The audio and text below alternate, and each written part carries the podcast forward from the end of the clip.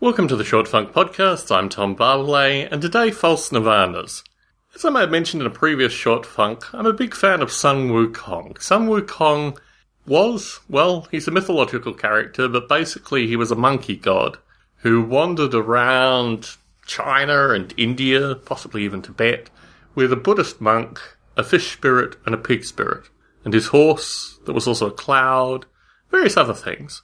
If you were to take anything away from Sun Wukong, it's the notion that you will frequently, well, some more than others, find yourself in a false nirvana, a sense that you have reached heaven on earth, everything is perfect, and then mysteriously you start to realize that certain things are eroding, and really it's just a contraption, for want of a better term, of your own imagination.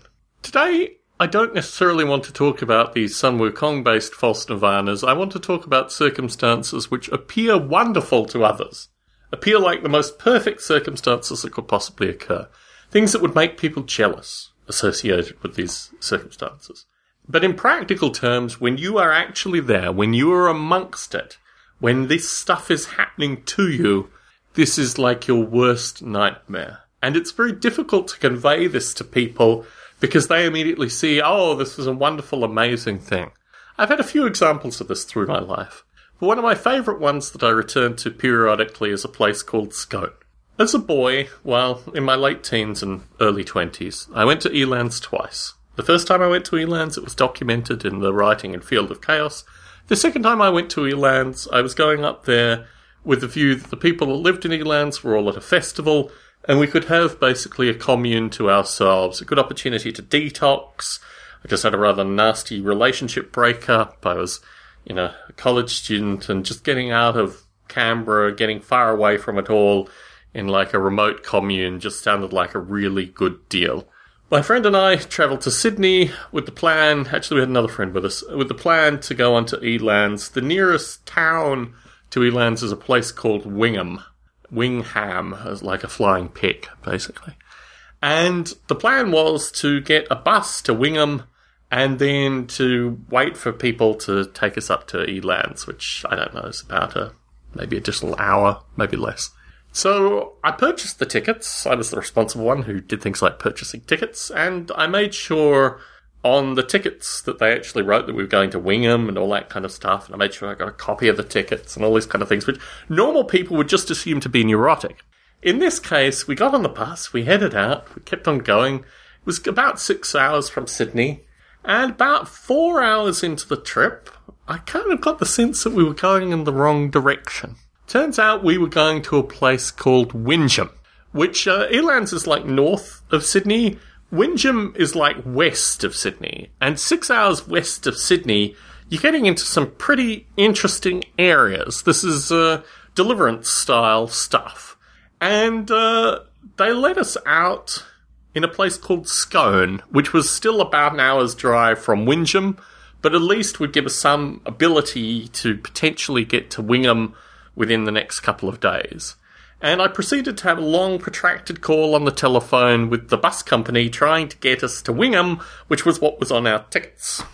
Notice how I'm using the Eddie Murphy being Bill Cosby version of the word tickets. Anyway, I argued on the phone for about half an hour until they finally conceded that uh, we could get a reduced rate to stay at the local pub, and then there would be a morning school bus that would take us half the way, and then we'd get another bus that would take us the remaining distance. School buses basically are for everyone in these areas. They're not just for school students, but school students take up the majority of the seats. But, you know, drunks returning home, this kind of stuff, they take the school buses too. So while I was on the phone with my two friends sitting around, a group of girls started congregating around us, age about probably 13, maybe 11, maybe 13, through to about 16. And I think I was probably maybe 19 at the time, as were my peers. And uh, when I got off the phone, the girls started clapping and making a big deal about it and asked if we wanted to go to a party. And I'd had a distinctly different experience as my friends had. When I was 18, I went to the local university and I lived on campus surrounded by, well, let's just say it like it is, surrounded by country Catholics. These were people who didn't know anyone in Canberra, didn't know anything about Canberra, uh, but had come to Canberra for university, and their parents had decided that this was the location. In fact, many of the parents had actually met at this place. It was still run by nuns. Uh, it used to be a convent.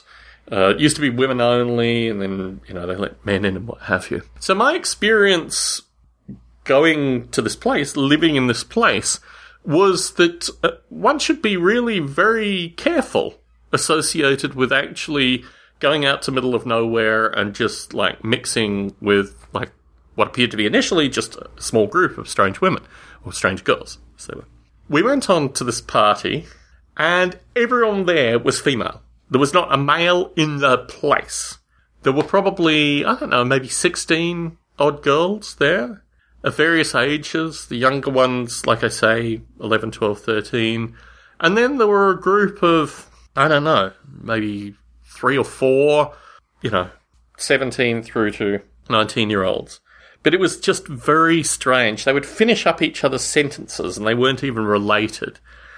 Early in the piece, a party went out to catch a kitten, and I went out with a small group of girls, maybe three or four girls, and I ended up catching the kitten and bringing the kitten back, and I could actually talk to the kitten and keep the kitten playful. So I kind of had a throng of, I don't know, four or five of these girls around me. My friend who'd come up with me had a throng of maybe two or three, and the other guy, I don't know, he, he had some girls around him as well. And the whole thing to me was just surreal and actually slightly disturbed. And I knew that the practicalities were probably that the reason that there were no men at this gathering was because the men would turn up at some stage. Like this was actually a ruse basically to have a bar fight. And the circumstances were at some time probably called in by one of the girls. A group of guys would just show up and basically pummel the crap out of us. And I'd heard about these kind of events previously. I had a sense that this was what was happening. And I realized that my friends that were totally digging all these amazing young chicks were basically, you know, five minutes away from uh, being knocked unconscious and probably thrown in a ditch somewhere.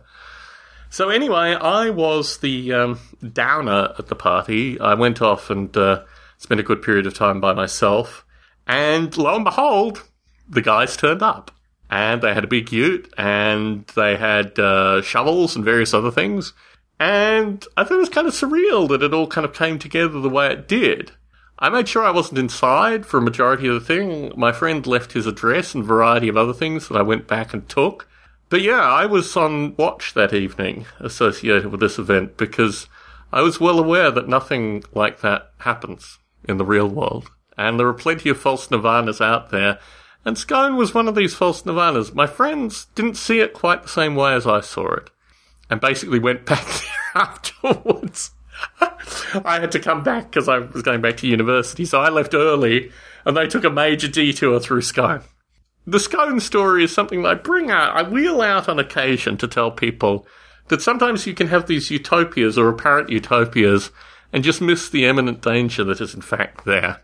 Or at least the fact that being in the experience is completely different than being told about the experience after the fact. Tom Barbalet in San Jose, signing out.